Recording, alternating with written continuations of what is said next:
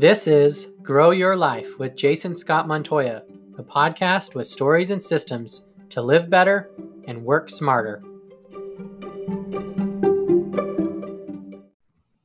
Welcome to another episode of the Grow Your Life podcast. I'm Jason Scott Montoya, and today we're talking with Josh Sweeney. Josh, say hello. Hello. Originally connected through a mutual friend a few years ago, Josh and I both related to each other's stories, life priorities, and business trajectories. After selling his company in 2016, Josh has launched a few businesses, including Founder Scale earlier this year. This business worked with, works with founder led organizations to scale their company by focusing on proven sales systems. So, Josh, thank you so much for joining us today to share your life. Tell us about you and a little bit about your story. Yeah, Jason, thanks for having me. Uh, so, story wise, I was born in Atlanta, Georgia. I haven't left. So you're uh, one of the few. I'm one of the few. That's what they tell me. Um, I think outside the perimeter, it's more common. Uh, but yeah, it's been it's been great. You know, lots of opportunity, low cost of living, can bounce to any other country fairly quickly through Hartsfield. So just never and had you, really. And, and you've really seen the transformation of the city. Oh, totally. I mean, yeah. I've been. I see pictures from when I was little and forget how far it's come in some ways. Oh, okay, yeah. Yeah, so uh, stayed here all my life. I'm married, have two boys, and yeah. I'm heavily involved in their life. Yeah. Uh, so uh, I and and and they play uh, not uh, not a uh, they play a little different sport, don't they? Yeah, they both play different sports. So my youngest is in football, but also yeah. lacrosse. Okay, lacrosse. Um, yeah. Which I would say isn't quite as it's it's getting more common in the southeast.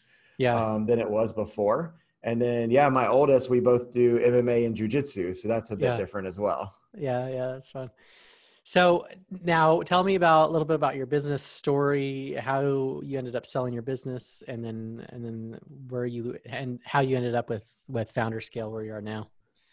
Yeah, so I've been through a number of businesses. I've always been an entrepreneur, but I would say my first successful business was at Core Systems.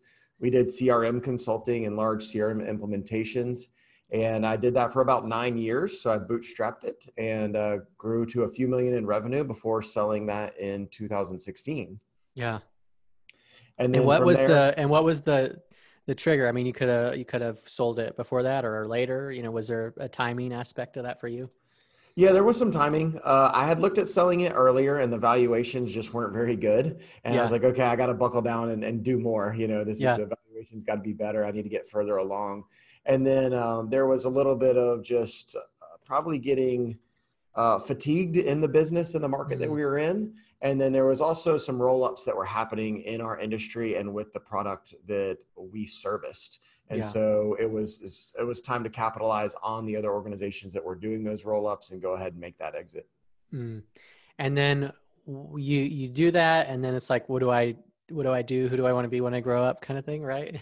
yeah, pretty much. So uh, I went to work for the company that acquired us for a little over a year. And uh, I did that because I didn't know what I was going to do next. And then there's some non compete agreements yeah. that go into uh, being acquired. So you don't go right back into what you were doing. And um, so, yeah, from there, I had to start to figure out what was next. Yeah. And so, what what was your inclination and, and where did you start and, and how did that lead you to where you are now? Yeah, so I started uh, again. I had the non-compete, so it's like, okay, I'm not going to go back into CRM just yet. I did I did it for nine years. Kind of wanted a break, so I went into company culture space and yeah. helping organizations build high-performing teams. Uh, learned a lot of lessons, but learned that you know I I still think that business is about five years, six years ahead of its time. Yeah, and uh, it was it was tough to really sell uh, culture and team performance and and see that we could grow it to the size company that I wanted for my next venture. Yeah. And so we really just put that on pause, and I went back into uh, CRM and sales and launched Founder yeah. Scale. Okay. And so tell us about Founder Scale. What is it? How does it operate? And what's your role in it? Yeah. So Founder Scale, we help founder led B2B organizations increase sales and we do that by focusing on sales engagement platforms. Yeah. So what that is is it's really leveraging webinars, things like webinars and interview style podcasts similar to this to help people generate leads, but also look at the long term strategy of the content and all the follow on benefits you have in that strategy, as opposed to just cold outreach to set meetings, which is, you know, you either get meeting or you don't. Yeah. Yeah, yeah, I, and we definitely see people uh, taking both roads, but probably more often the less effective one right now, especially if you're on yeah. LinkedIn. yeah, LinkedIn. There's a lot of that. You know, emails. Everybody gets cold outreach, and you know, it just it's not as strategic and i don't think there's as much of a long-term benefit as if you use a platform where you have webinars and you have podcasts and you have all this this content that later is going to be a really great inbound strategy for you yeah. while also generating those b2b leads today you know, yeah. so it does double duty instead of uh, a single duty that may or may not work out for your business yeah, yeah. So let's take a step back and then and then we'll jump into systems and, and I'm sure you'll have a lot to share there but you know we're you know it's september 2020 um, we're nine nine months into a year that uh, started out one way and completely flipped upside down for most of us. So it's been a health crisis an economic one a social one. Um, what do you think about this? How should we be looking at this? How should we be responding? And and how should entrepreneurs you know be leaning into it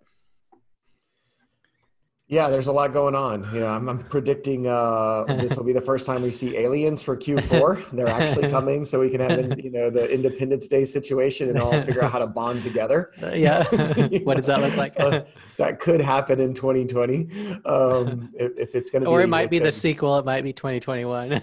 right, it might be. Let's hope not. I would like to get 2020 wrapped up along with everybody else.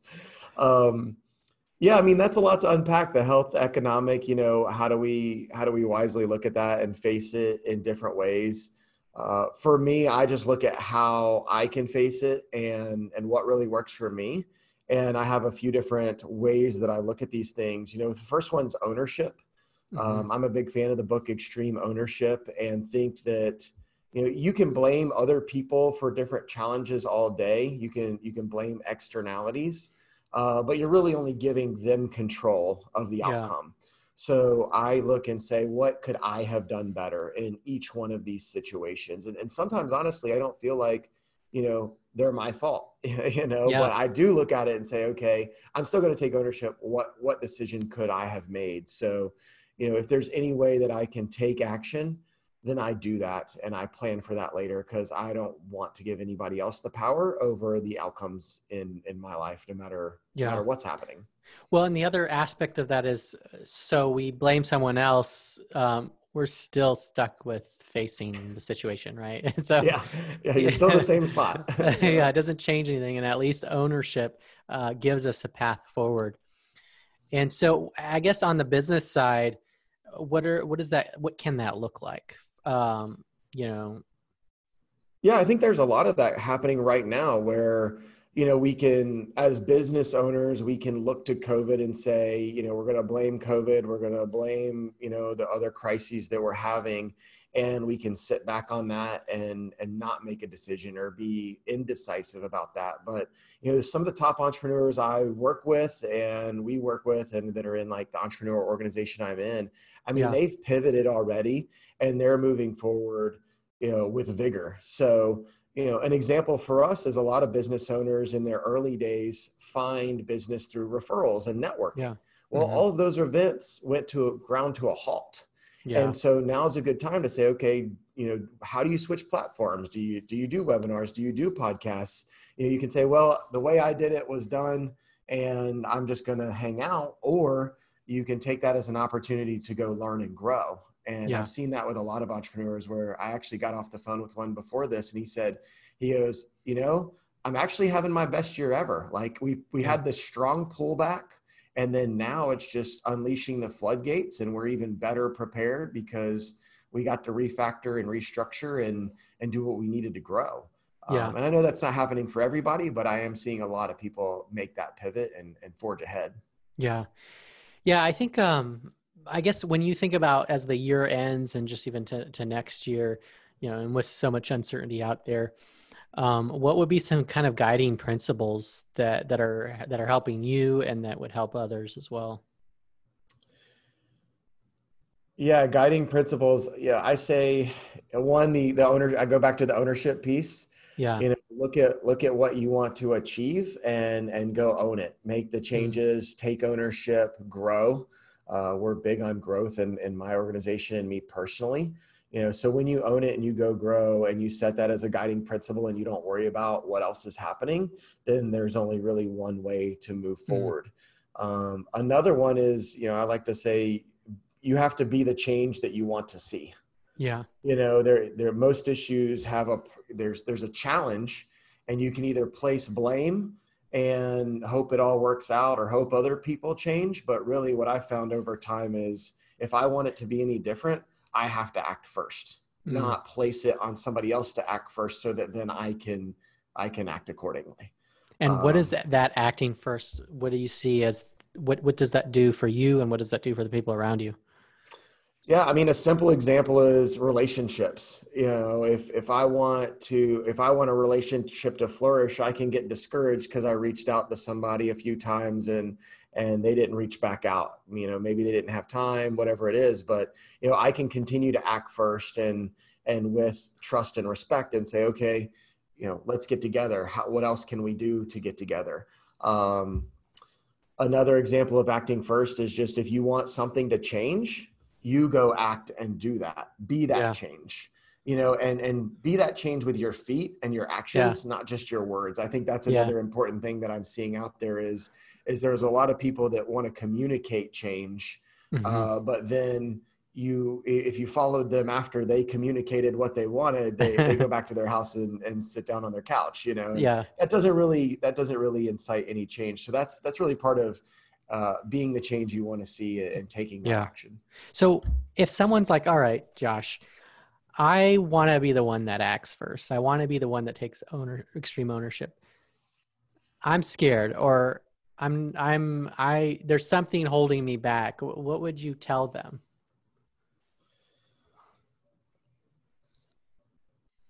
Um, that's a great question. I would say, you know, if if you're taking action and you're making it positive and you're you're doing it with trust and respect of the other people that are around you then it'll all work out in the end. You know sometimes you just have to make that leap of faith and and mm-hmm. put fear aside a little bit. And that can be hard. Uh, you know i'm not saying that it's not. Um, but a lot of times if you come at it positively and in a positive light other people are going to respond positively. And and it's all going to work out. And you know, there's going to be some kinks, and you're going to have to work some things out. But you know, positivity, trust, and respect, uh, you know, is a, is a great thing to lead with. Yeah. Well, and I guess then, you know, when uh, the other thing that you said a little bit earlier was that brought the idea of focus and clarity. And so someone can go, I want to act, I am acting, but they could also be wandering in circles, right? So they may, they may not even be going anywhere fruitful. So how, how does clarity and focus uh, play a role in this? Well, you definitely want clarity in the in what you're looking to uh, achieve, right? So that goes back to do you want to talk about it or do you want to take action? And to yeah. take action, you definitely need clarity. You need to be able to say, I'm going to go impact that. Yeah. How am I going to impact that? What are the steps to impact, you know, health or social crisis or um, economic change or whatever it is and and how can i take action on that? So if you i always start with the end in mind where do i want to go? Yeah. and then you know another way to work on that is to get in front of other people who want that to happen and say what, what are the actual action steps? Where do i need to go? Who do i need yeah. to talk to?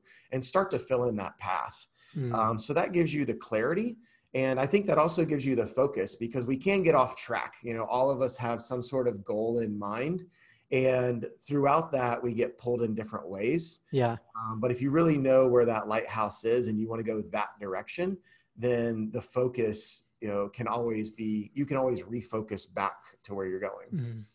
and i guess so you're you've talked about like the idea of taking that step having the clarity to know where you're going right?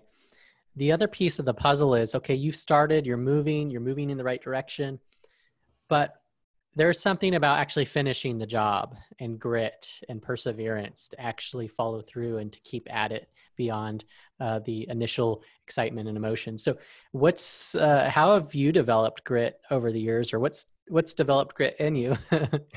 yeah, um, well, I'm a natural entrepreneur, so I think I have a certain level of grittiness. Yeah. Uh, where you know I just don't want to fail. Uh, yeah. You know, set a goal, go after it, stay on it. But the reality is, is is that is difficult. Um, so I I am constantly educating myself and being around other people um, with more grit. I think that's yeah. one of the big mm-hmm. ones is find other people who have done it and have more grit than you. And if yeah. you if you're around them a lot, you you know it can be done and they keep pulling you up. So mm-hmm. that's that's one way is is find those people to be around. You know, the other one is is I think like education. One thing that comes to mind from your question is the book Atomic Habits. Okay, and it's yeah. always it's about you know making these really small changes that impact things downstream mm-hmm. you know and there's all kinds of root causes of why something happens you know yeah i'm not eating healthy because when i go home the first thing i do is sit on my couch and you know then i snack the most mm. so what is the one thing i can do is well i'm never going to go home and then sit i'm, I'm going to yeah. write a list of five things i'm going to do first yeah. you know, and maybe it's, you know, do the dishes or make the dinner or whatever and redirect those behaviors. And there's all kinds of behaviors that we have in our life. And I know I have that it, once I redirect them, everything else falls into place. Yeah. It's a, a I guess a keystone habit is what power, uh, power habit talks about um, as the habit that, that uh, informs the other habit, the sub habits. right. Definitely. Yeah. Definitely. So, all right. So you've got, you've started, you've sustained, you've stayed focused, you've had clarity, and you either accomplished the goal or you're you're close to it. How do you know when it's kind of time to just let it go or call it quits or say it's time to stop? Yeah, I think that's what uh, it depends on kind of what you're stopping. Um, yeah. And really what your end goal is. So the question is, is do, do, does this still serve the end goal that I'm going for? Yeah. If it still serves the end goal, then maybe you're just getting fatigued and you need to, you know, mm. you know, get back to the grit. You know, yeah. you know, you're just gonna have to grind it out because it serves that end goal if you know where you're going and what you're trying to accomplish. If it no longer serves the end goal and you know it's just pulling, you know, life out of you to do that, then maybe it's time to stop. Yeah. And I think that's the realization I've had, you know, with with some false starts with other businesses in the past and things like that, where it's I look at it say, does that accomplish what I want to do, where I want to go? Does it fit into the bigger life picture? And yeah. if the answer is no, then sometimes it's time to quit. Mm. Yeah, cool. Well, thank you. Um, so tell me about just what does it mean to you to to live better, and how do you go about that? And what would you speak into that? Yeah, so to live better, uh, I think that's going to be different for for different people. Um, living better is about doing more of what you love and less of what you don't right? So yeah. living better is if i can go do more of this over here get rid of these items that are really a drain on me to me that's living better. And how do i constantly live better is is i you know i take yeah. those actions to make that happen. But that also implies that we either seek out things that don't fit in that or we allow those things to come into our life. So what's going on there and and why does that happen yeah i think there's all kinds of reasons you know i know one challenge i've had is okay i want to be healthier and more active yeah. And so I'm seeking out more opportunities to to go hiking or I'm seeking out more opportunities to be active with other people and be healthier, you know, but there's other ways, there's other pressures on your life that cause that not to happen, right? So, you know, shuffling the kids around, going yeah. to events, the, you know, family life can have an impact on whether whether other people in your life are highly active or not you know, there's all kinds of factors and that's where you know i go back to the extreme ownership is like if you want that you just have to get rid of the excuses and go figure out a way to make it happen yeah. Um, so there's all kinds of reasons that those things creep into your life and and sometimes it's really slow and yeah. you wake up and realize it months or years later and go ah i need to shut that down i need to get rid of this and i need to you know supplement it with this um, yeah and do you and do you see that as a, a dramatic thing or at a, as an iterative process?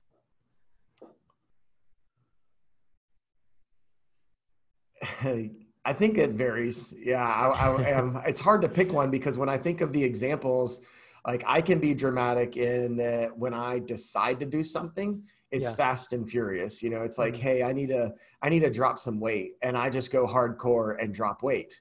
You know, yeah. but but the slow methodical way and eating healthier and better and changing your lifestyle for the rest of your life is is a lot better strategy. Um, it can just be significantly difficult you know depending yeah. on who you are. And so that's a that's kind of a personality style. And then some things just have to change slowly over time. They they take time to change mm-hmm. uh, and for the right conditions and things like that. So it depends on i think it depends on whether it's whether it's weight loss or growing a business or you know changing you know having a better marriage. You know yeah. some things some things can be done rapidly and some things need to be done over time. Mm. so that's that's the life side of things. So what about the work? What does it mean to work smarter? What does it mean to be a smarter entrepreneur? Um, clever creative innovative yeah, so working smarter is definitely different for different people. Uh, I know people that do a great job. They're like independent consultants. They have really good rates, and they effectively work, you know, what would be the equivalent of 20 hours a week, but still maintain their lifestyle. And yeah. you know that's really good for them, and that's working smarter. Is I want to work less time, make more, and, and have more free time. Um, and so that's their kind of style. For me, working smarter is more about efficiency and okay. accomplishing more in a given day. So I look at things like one of our values in founder scale is 10x. How do I look at something and say, how can I do 10 times more of that, but without 10 times the resources? Yeah. You know, if I look at something and say, this takes me two hours to complete, how can I do twice as much, but in half the time? So yeah. I look at things of, around efficiency and getting more done in a day, but not necessarily with more time. Yeah. Uh, so that to me is working smarter. And I, I see that in a lot of the companies we work with too, and a lot of other founders I work with where, you know, I'll walk in and see that they're just, they're adding more headcount to yeah. solve a problem. And it's, that's kind of like brute forcing it to me is add more yeah. headcount instead of taking a technology solution that could fix it and automate it. Mm. Um, well, you know, there's just all different ways.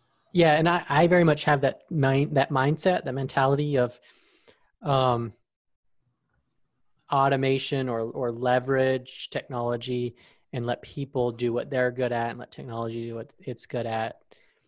But is that is that a generational difference? Is that a personality difference in terms of the sheer the kind of the human capital versus the technology capital? I would say it's both uh, like a cross section of generational and or industry so yeah. there's certain industries that just lag behind where they've never really had to leverage technology. So when I think of uh, like law firms, uh, smaller law firms, I think of construction companies, you know, some of these other organizations where you know they just naturally have they're they're more hands-on in some way, like in construction, and they came up through that to build the company. Um, they don't naturally look at technology as a solution, whereas you know you can be 55 years old and run a technology consulting firm and you've been in it since you know since the 70s yeah. and you think through that technology lens. So in that in, in that case again i'm generalizing construction and and and legal you know but it's different for different industries. Some adopt it earlier than others and some have it inherently built in. So there's that section and then there is um, the generational where you know yeah. if you just grew up solving problems with technology like i talked to somebody the other day and they were frustrated at their job because they're like we use google docs and everybody passes around excel files and waits for people to update them before others instead of just using google sheets which is live and collaborative yeah. and they just can't adopt it you know they just won't adopt it. So like this person's frustrated at their job because they know they are used to using a, a very efficient technology yeah. and know that it doesn't even cost anymore. Yeah. The the, the group that's there is just generally generationally different yeah. and won't do it you yeah. know? So that becomes a frustration at, at, a generational level.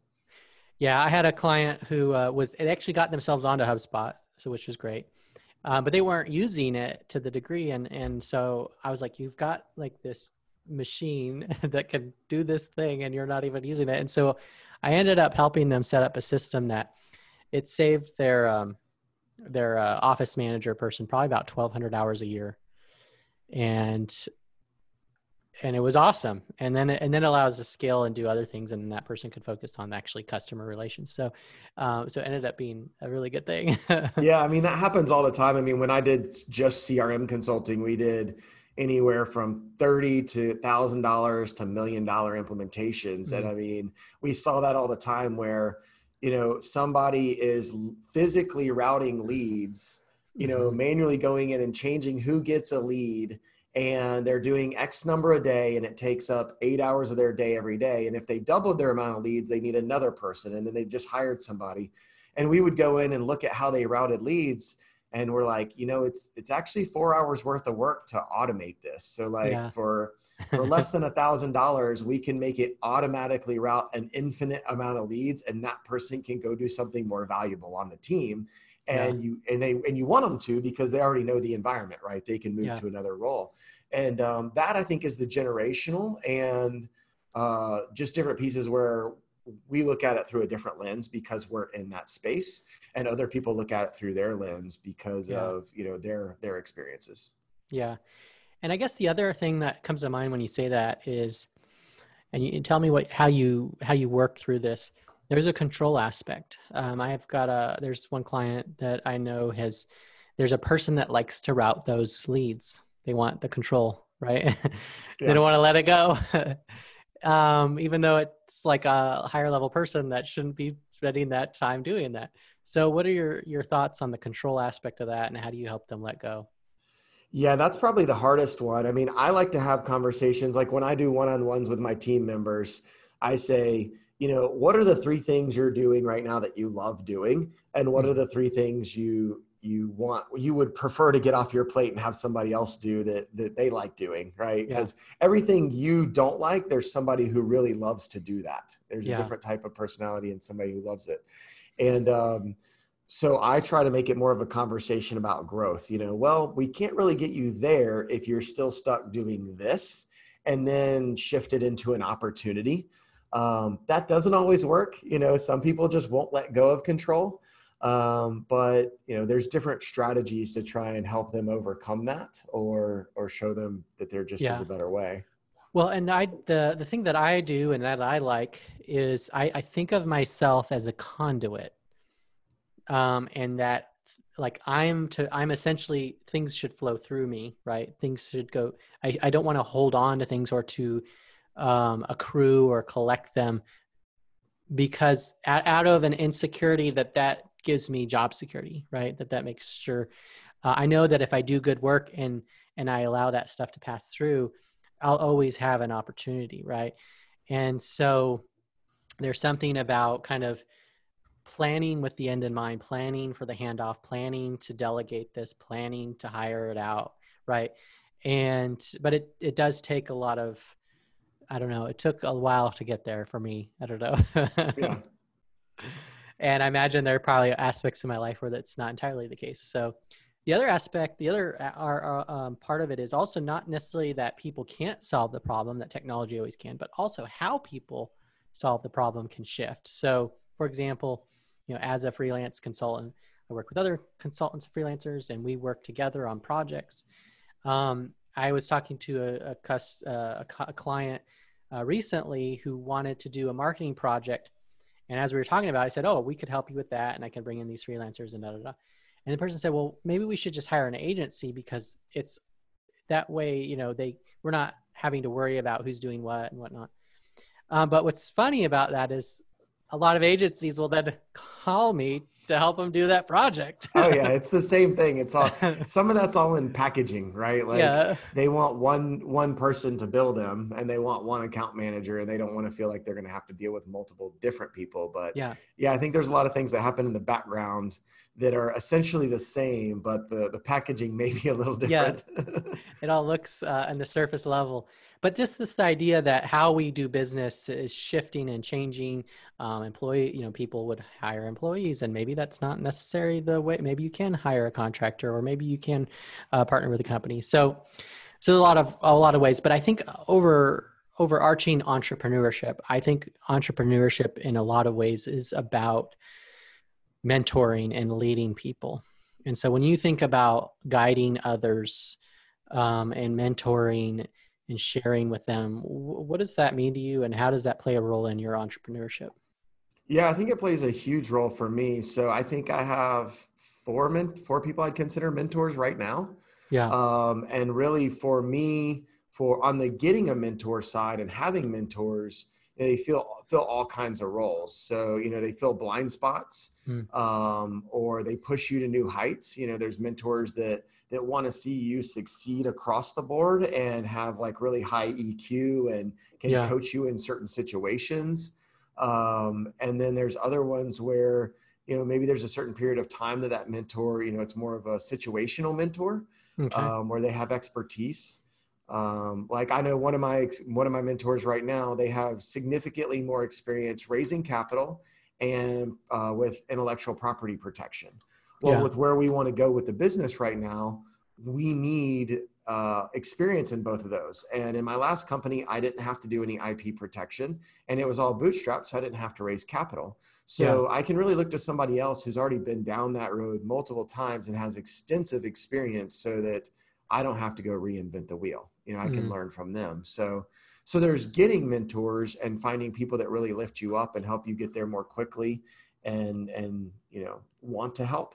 And then I think there's also mentoring. So, yeah you know, at any point, I'm also mentoring other people and that uh, with experiences I've been through. So I'm uniquely positioned to fully understand how to grow B2B services companies because I grew a multi-million dollar B2B service company, looked yeah. at ways to package, productize, and scale, you know, without the human element to add technology and recurring revenue to services businesses yeah. and other struggles that somebody who didn't get quite that far you know okay. might need help with yeah you know so so that's where i like to also pass it along and see where can i help and and where and and what should i stay out of right yeah. there's certain things that people get asked for where it's like yeah it's probably not my specialty you know yeah. let's leave the ego out and, and just be be yeah. upfront and and stay in my lane well i guess so um when you think about mentoring others what is it that motivates you to do that um, for me, it's mainly just giving back. Uh, I think it's a way to pass it pass it on for all the people who helped me. You yeah. know, there's all kinds of people that have helped me throughout my career where yeah. I can point to moments in time and say, I got here mainly because I met the right person at the right time. And, you know, I went out and found them. You know, I put in yeah. the effort to make that. Yeah. And, and I put in the effort to listen and lower my guard and get rid of ego and, and yeah. hear what they had to give me, which is also another thing that some, some people are, have challenges with. Um, so you know it took work but i also feel like there's a really good way to to pay it forward and i enjoy yeah. that i enjoy seeing other people succeed Mm. um, especially and I and personally I get some fulfillment out of being able to say, well, we did this, and then if they go do it, it's it works for them, you know. So that's also personally fulfilling for me. Yeah. And I guess the, the the fact that you have mentors and you seek them out and you listen to them, what would you tell a person that's like, well, you know, Josh, he's just he doesn't know what he's doing. If he was a real entrepreneur, he'd be figuring this out on his own. Oh, tell me about that ego pride thing that that many many of us have faced. yeah, I think that can be a challenge for a lot of people. Um, it can be a challenge because it is a blocker, and you know some people just have this growth mindset, and others mm. um, have the idea that they can they can do it on their own. And. I think you know over time you learn lessons, and I know if I look back and really, and those people too, I think if they look back and they really think about how they got to certain situations, other people help them get there. You know, yeah. we we don't do it in a box. Do we put in massive amounts of effort and take ownership and and grind through a lot of things on our own? Sure. Um, yeah. But there are pivotal moments, I think, for most people where something happened and they just need to give it the credit that it's due, yeah. um, and then look for more of those opportunities. Hmm. Have you ever had a negative or a toxic mentor? that you had to finally get rid of or part ways with? I don't think I've had ones that were toxic. I don't think I've had any go that far. Um, or, or, even negative. I've had ones that just didn't work out. You know, like yeah. we were connected and somebody thought it was a good connection, and we had a few meetings, and we were just like, you know, like I don't think I can help you in any way, and and what they're providing doesn't really help me in any way, and it, it just wasn't as good of a fit. Yeah. Um, and then it's like, hey, you know, it's a we're just going to have to end this and and go move on yeah you know? so there's some strategies that you learn early on to put some bounds around how long you're going to mentor somebody yeah. and and what you want to do to have like a little bit of a grace period to say okay 90 days in do we want to move forward does this feel like yeah. a good fit you okay. know and so there's ways to give yourself some outs that you learn yeah. after one or two go wrong um, and give them some outs too you know because my hope is always that you know we can the mentor can learn something you know i think that's another going back to your question about what's in it for me as well if if i'm mentoring you know there's a lot of fresh ideas that come mm-hmm. about from somebody that's younger sees it you know or in a different industry and just sees it from a different angle and yeah. and i learn as a mentor so that's always helpful yeah so you also coach sports for your sons yeah so what's the difference um, between coaching in the business world and the sports world and then coaching adults versus uh, aspiring adults? um, let's see the difference between coaching youth sports and adults. Um, I don't know. You got you you got a lot of the same personality challenges. Yeah. Um, so with youth sports, I mean, their the the kids' personality is based on their upbringing and their parents. Yeah. So you know, we always talk about being coachable and i think that's something that's the same across the board you know some adults are coachable and yeah. take feedback and, and there's proper ways to give feedback of course. Uh, but you know some adults are coachable and and some kids are coachable and some adults are not coachable and some kids are not coachable and that just be you know is is probably more of a similarity i would say there's more similarities maybe than differences yeah quite honestly i think people think that there's some differences so like one thing i hear in the business world is oh well i hired a person that already knows how to do that and they've been in the industry for 20 years and i pay them a lot of money so so they know what they're doing yeah. And I don't really apply to that philosophy. I think everybody needs to be managed in some way. So mm-hmm. even myself, right? I'm the founder. I don't report to anybody, but I'm managed in that I have mentors and accountability partners that put yeah. pressure on me to grow and achieve certain goals and will ask me why I didn't, right? And that's not too much different from a manager, a good manager. Uh, a good manager to me is a coach, not not a boss. Yeah. and they're they're holding their people accountable and when there's a blocker they're trying to get it out of their way and they're trying yeah. to you know coach them through that blocker and what they would do and um you know so i think people think that there's a difference between maybe coaching youth yeah. sports because they're like oh well i have these little kids and and they don't know anything so i'm just going to coach them and i'm like well adults are very similar in a lot of ways like don't just assume they know because you don't know their background and yeah. we all have different experiences so there's always a coaching opportunity. Yeah. Cool. Well let's let's talk about stories. You know uh, they they shape us they inform us they entertain us fictional nonfiction. How have real or and or fictional stories uh, shaped you as a person I'm probably going to lead to the real side a little yeah. more. Um, I listen to audio, nonfiction business audiobooks pretty much all the time in my car. I don't listen to the radio. Yeah. Uh, every once in a while I get into fictional, but it's just a little bit, it's just to check out. Um, so I think the, the nonfiction for me is powerful just because I can listen to a story and see what somebody else was able to accomplish in the same mm-hmm. lifetime, right? In the same at by a certain age. And I think there's a little bit of for me at least there's a little bit of other people have accomplished this, so it's not impossible, right? It can be yeah. done.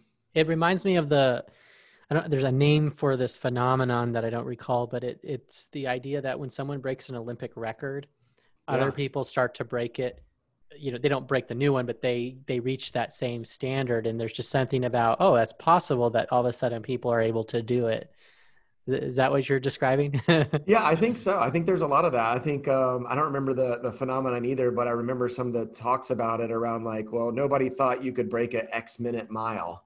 Yeah. and it the, the record just stood forever. And finally somebody did it and all of a sudden like 10 more people did it you yeah. know like within within six months or something like that. Yeah. and, and don't fact check me on any of that information but that, that was the essence of of the concept. And yeah i think there's some of that where it's like okay this is doable.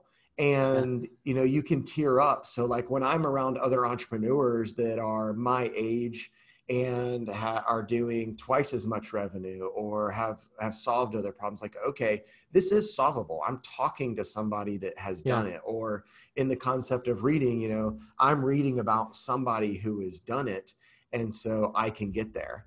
Yeah. and you know you can see some of the paths and some of the thought processes and, and things around that. So their their stories are inspiring in different ways. Yeah. What is it that stories can do that sheer monologues or sheer data or facts cannot?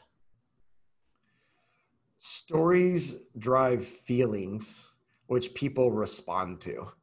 Uh, people respond to a feeling a challenge something you know it being solved through a pain point. You know like when i think about buyers in a a b2b sales cycle so many people that are experts want to show them the data. You know like mm-hmm. here's the numbers. But really the, the the pain point you're solving starts with the word pain and yeah. pain is a feeling.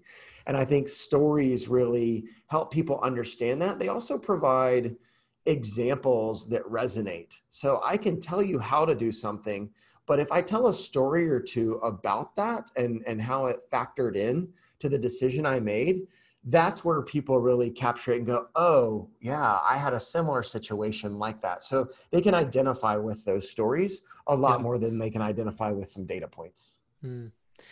And then what about narratives that they sh- they do drive us, but in a negative way? You know, there's media narratives and political narratives and drama narratives and businesses. We can get caught up in a, in, a, in them, and they actually can shape uh, how we think and how we act in ways that we don't even realize is happening. So, what are your thoughts on that? Yeah, I think um, my personal opinion is that too many people get way too caught up in that. You know, yeah. I don't even watch much of the news anymore. I don't get caught up in those narratives because it's all some. It, it's all. Um, it's too much. It's overwhelming, and if you see that every day, I think people get caught up in it. Yeah. And and you know get caught up in that cycle instead of mm-hmm. maybe taking action to actually fix something and do something yeah. and, and, move with their feet. Um, so I try and stay away from those and say, you know, what can I influence? How can I have a positive impact? And, and maybe it is something going on socially that I can have an impact on, but I have to look at that and say, do I want to be part of the talk or do I want to be part of the action? Yeah. And the narrative, I think, is what drives all the talk track around it. Yeah. You know, and it, and, and so that's that's where you have to make a decision yeah. which one do you want to be part of so we can we can feel good that we're talking or we can actually solve the problem and do something about it right right yeah. or at least try to solve the problem or, work towards you know work towards an action well and i guess what comes to mind is that i think it's a lot easier to talk about it it's a lot more complex to solve it and so yeah. do you think there's an aspect of uh, that has to do with that that difference yeah, it's definitely easier to show up and talk about something. You know, I yeah. can show up and talk talk to you about any topic, um, or you know, I can go out on the street right now and and share my views however even, I and want. criticize too. It's easy to criticize. I can right? criticize. Yeah. I can lift up. I can do whatever I want, right, from the street. But the question I ask myself is, is that the best use of my time, and is that really have is that going to have the positive impact that I want? Or I can say, okay well, maybe I want to voice my opinion, but now I actually want to see what else can I do about that, right? So I can talk about hunger, or you know, I can go with my kids, uh, you know, scout troop and help pack food that's going to get shipped somewhere. Yeah. You know, and that that's kind of the way I think about things is is what is that social impact, and do I want to talk about it or do I want to take action? And, and the action is a physical action. The action isn't talking about it more. yeah, I don't, I don't yeah. just to kind of clarify there. So yeah, well, I guess then then what comes to mind is when with the people that are actually doing stuff, they're making stuff happen, they're changing in real tangible ways. Does that talk sometimes actually make it harder for them to actually make that change? or is it just noise it that yeah, doesn't I mean, really I'd have to think about specific examples probably to kind of bring it home and, and know what the narrative and story mm-hmm. is. But but I definitely think it, it can take away value because so many people start talking about how that message is delivered, right? You're talking about this, and then another group says, Well, we don't want to talk about it that way, right? And so yeah. the conversation starts to be about what I would say is the branding of something, right? Yeah. Or the intent of something. And now we're all caught up in a bunch of you know more philosophical conversations instead of going and doing it and it's taking light from the people who are mm-hmm. taking mm-hmm. action. Yeah. So let's uh let's talk about systems. Um they are everywhere. They affect us. We create them. So how should we think about and use them and what are some examples of systems that, that you leverage?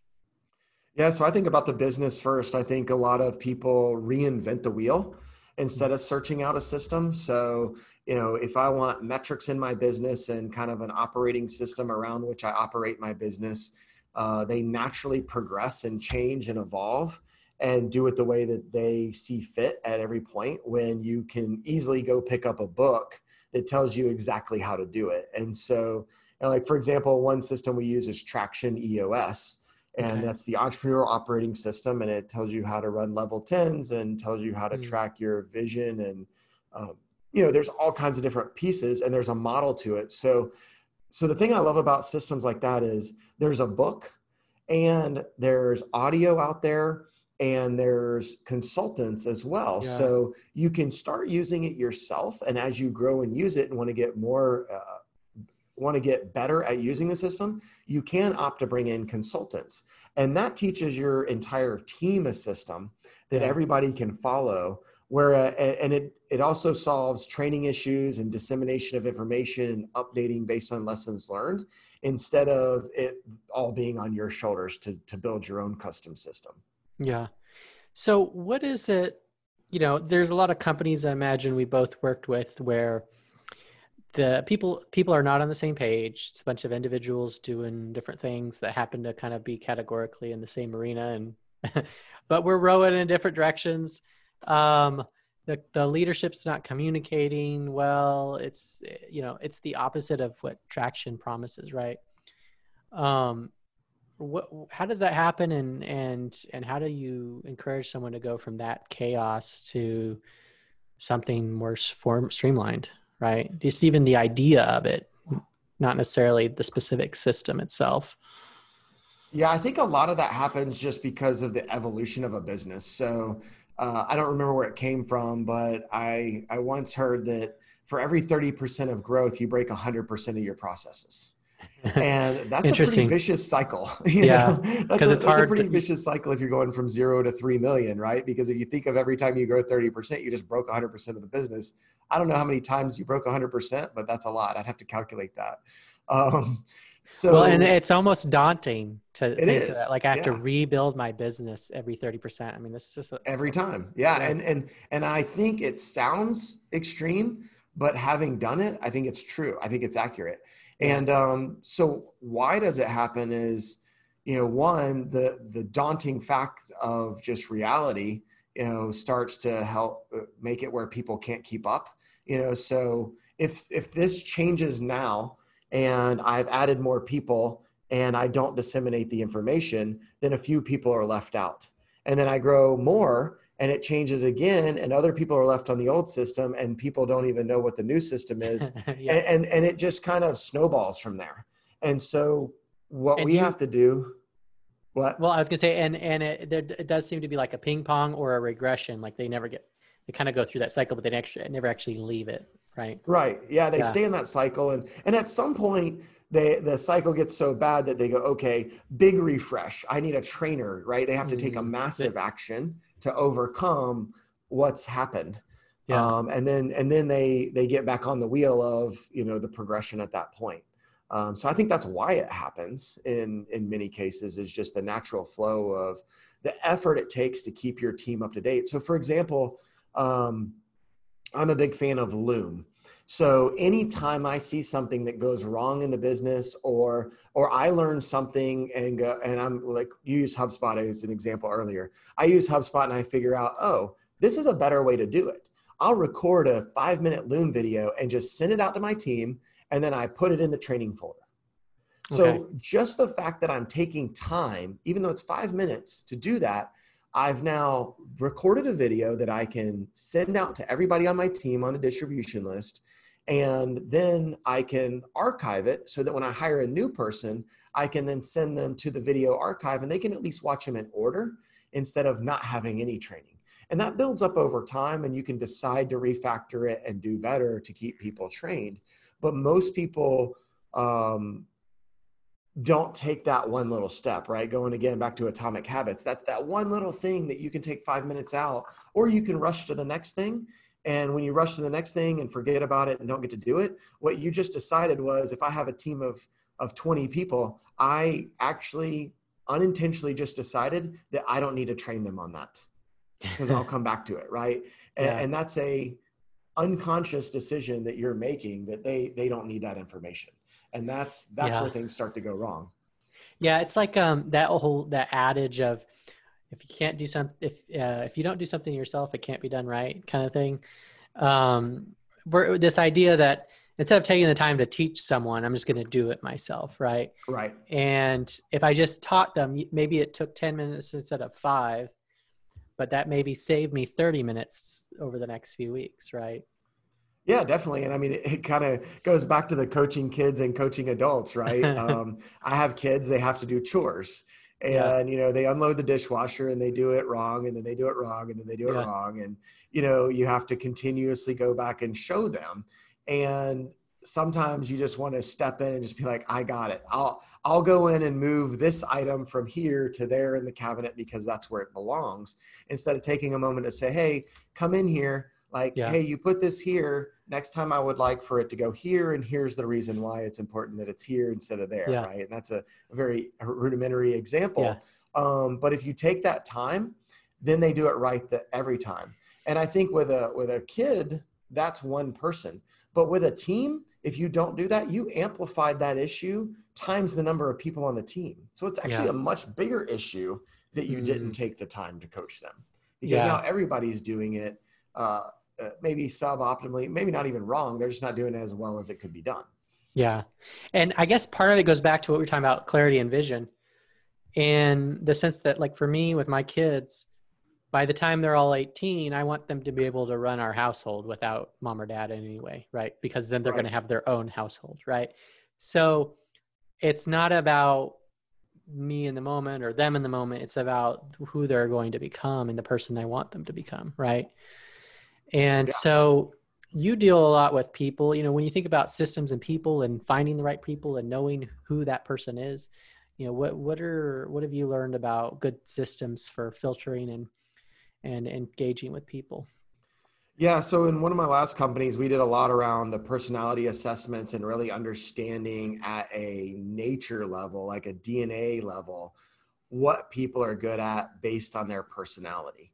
And I think a lot of people end up in spaces where they're working on things that aren't in line with with what they're what they do best. Um, and so you get you know not as good of results or you get people that aren't happy with their job because they're doing something that's not a natural fit. And so in our system you know we always look for a culture fit when we're hiring.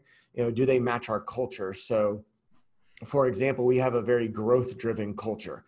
Our team uh, we have i think let's see seven people right now we're on our 13th hubspot certification this quarter mm. So one of our goals is for each individual in our organization, every team member has to get a certification or you know some sort of certificate of training every quarter. Growth is built in. So when we hire, we ask questions about growth in their life.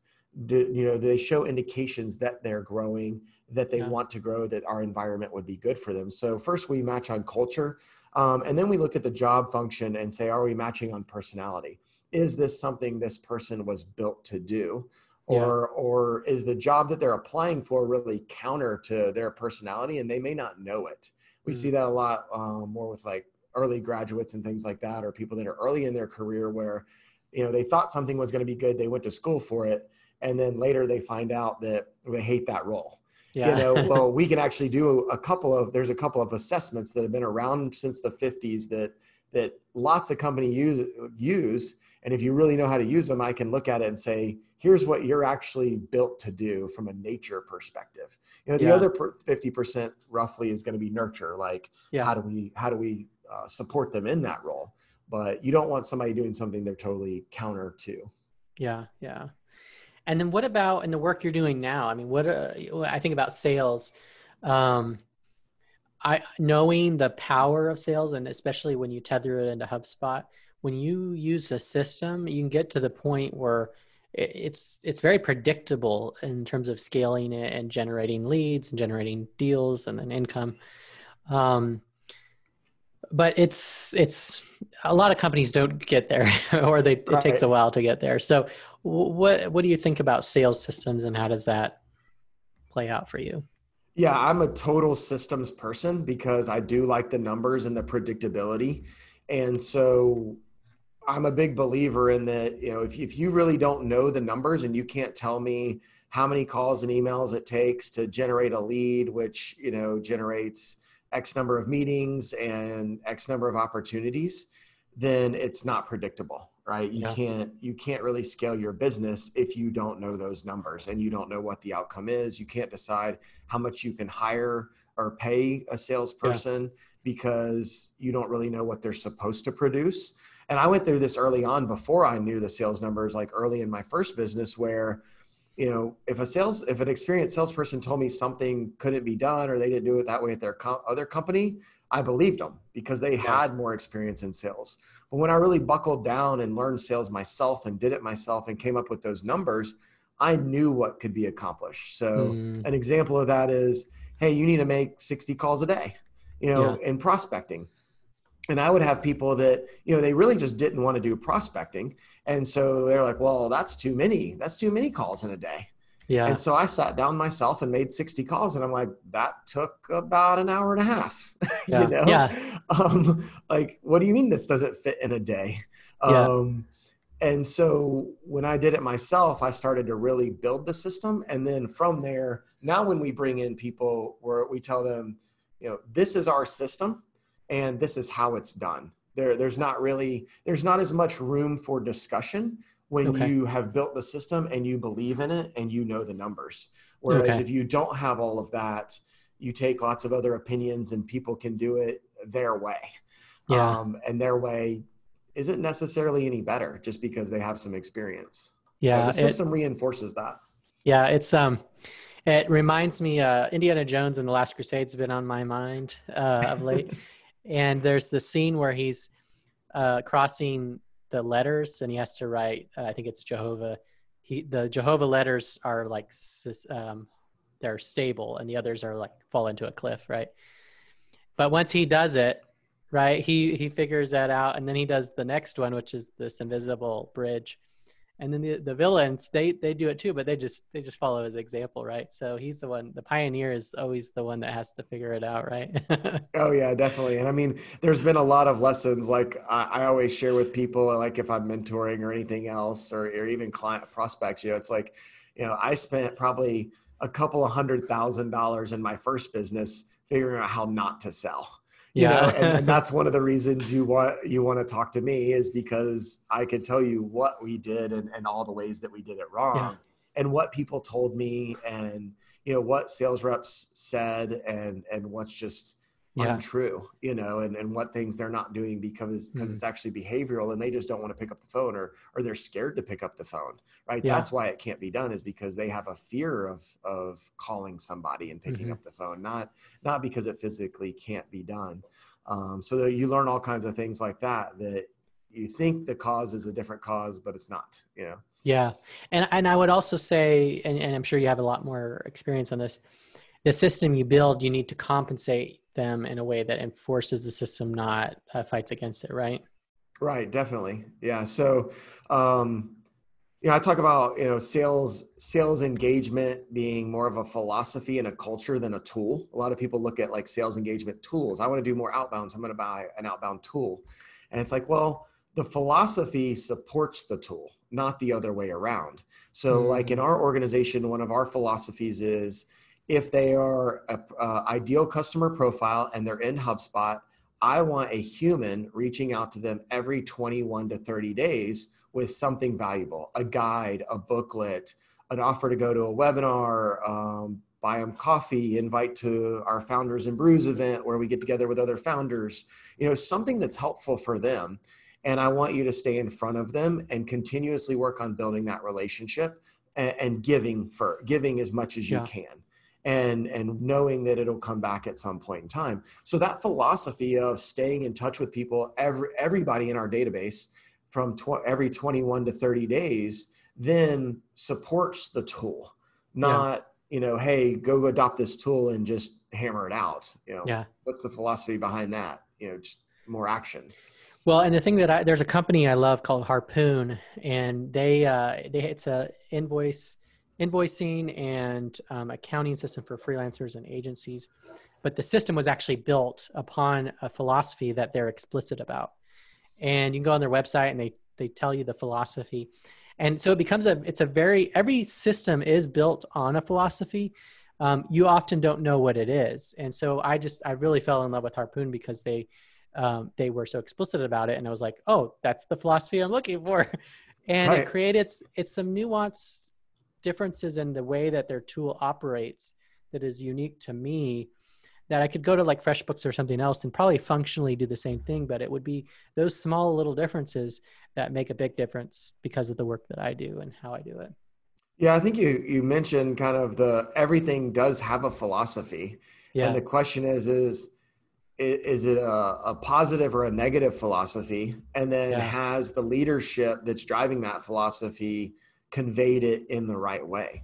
Because yeah. I mean, I've worked with people where behind closed doors you get a real feeling of their philosophy and you're like yeah, yeah. this this this isn't going to go well you know like i can see why this is going sideways yeah um you know the people the companies who i see it all the time kind of talking about the coaching and mentoring and being coachable is you know hey i've been in this industry 20 years that won't work here and i'm like mm-hmm. yeah you know taxis yeah. taxis said the same thing well we're not taxis well you know i can probably go find a few competitors that haven't been in the in the business for 20 years that are slowly catching up yeah. you know i can go find those for any industry um, yeah. or somebody that's going to completely revolutionize it yeah. more than just kind of copy and do something similar yeah. um, so those are philosophies that are in people's heads that that can definitely hold them back as well yeah there's um i'm reading uh it's a fragmented story, uh, but it's the Fall of Gondolin by J.R.R. Tolkien it was one of the stories he wrote, but it never got published. And his son kind of put it all together. And um, but the most interesting aspect of the story for me is that this great city was built, and it was so great that they just became comfortable in in its greatness that it could never fall.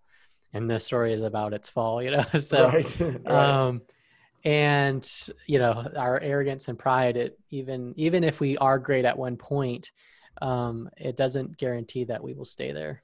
Yeah, definitely. And I like there's an exercise for that that I really like. It's a little uh maybe you could look at it as a little negative or macabre, but I call it the pre-mortem. You know, so okay, yeah. instead of losing and having a post-mortem of why things get wrong went wrong, you yeah. actually say, We're gonna have a one hour discussion around a pre-mortem. And yeah. we're going to talk about why we failed. So you're actually projecting in the future. You're saying, We're about to do this and we want to be here. And what we're saying is, okay, today we're acting like it's you know, January 2021 and this failed miserably. Yeah. Let's talk about all the reasons it failed miserably. Mm. And so when you get to brainstorm and everybody starts to think about it that way, they're like, oh, this is all the ways this could have gone wrong. Well, now we can start to plan for those. We can yeah. start to build it into the process now. And you know, are there things where we're not thinking about? I think it was also in um, it's similar in a way to I think it was on World War Z. Okay, um, the movie or the, the guy book? it was I think it was the movie, and he was like, yeah. it was the tenth man rule, where like if all nine people agreed, then the tenth man had to disagree uh, okay. and go spend time researching it and telling everybody why they dissent. Yeah, right. And I was like, man, that's so great. Like it's such an interesting concept that people, most people won't open up them, open themselves yeah. up to. But man, how much heartache in a business or life sense, you know, would be saved if one person's goal was to all if everybody agreed they had to go counter yeah. and they had to do the research and come back and, and say that and they had permission to do it too. Yeah. When they counter, you're not allowed to you're not allowed to rebut or you know mm-hmm. tell them why they're wrong. You just have to listen and and say and with an open mind and yeah. think about it. You know. Yeah, yeah, I love it. That's great. Is there anything else you wanted to share that we didn't get to? No, I mean that's that's a that's a lot of content. Any final parting words of wisdom that you'd leave with us as we uh, close out here? Yeah, I guess uh, you know, kind of on the talk track and taking action of you know, I kind of think in, in a lot of ways, talk is cheap. You know, yeah. take action. Um, but when you take action, make it positive. Mm. You know, see what positive action you can go take. Yeah, Cool. Well, thank you for sharing. Uh, how can people connect with you? What social channels are you on? What's your website? All that good stuff. Yeah, so you can connect with me, Josh Sweeney, on LinkedIn. So you can find me there. You can go to founderscale.com and hit the contact page if you want to reach out and just say uh, that you want to get in touch with me. Uh, so that's a couple different ways. And, and, who who's a good fit if they're interested in in working with your business? Yeah, so a good fit with our business is a founder-led B2B organization um, usually that has grown on referrals, but really wants to make the transition to uh, from from founder-led sales to sales teams, mm-hmm. and um, wants to do that in in a more strategic way than just outbound outreach to to set meetings. Yeah, cool. Well, thank you so much for for sharing your life with us today. Yeah, thank you for having me.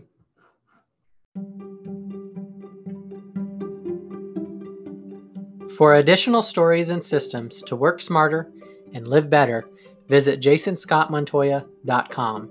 That's jasonscottmontoya.com. Thank you for joining us on this episode, and we look forward to having you listen in to the next episode of Grow Your Life.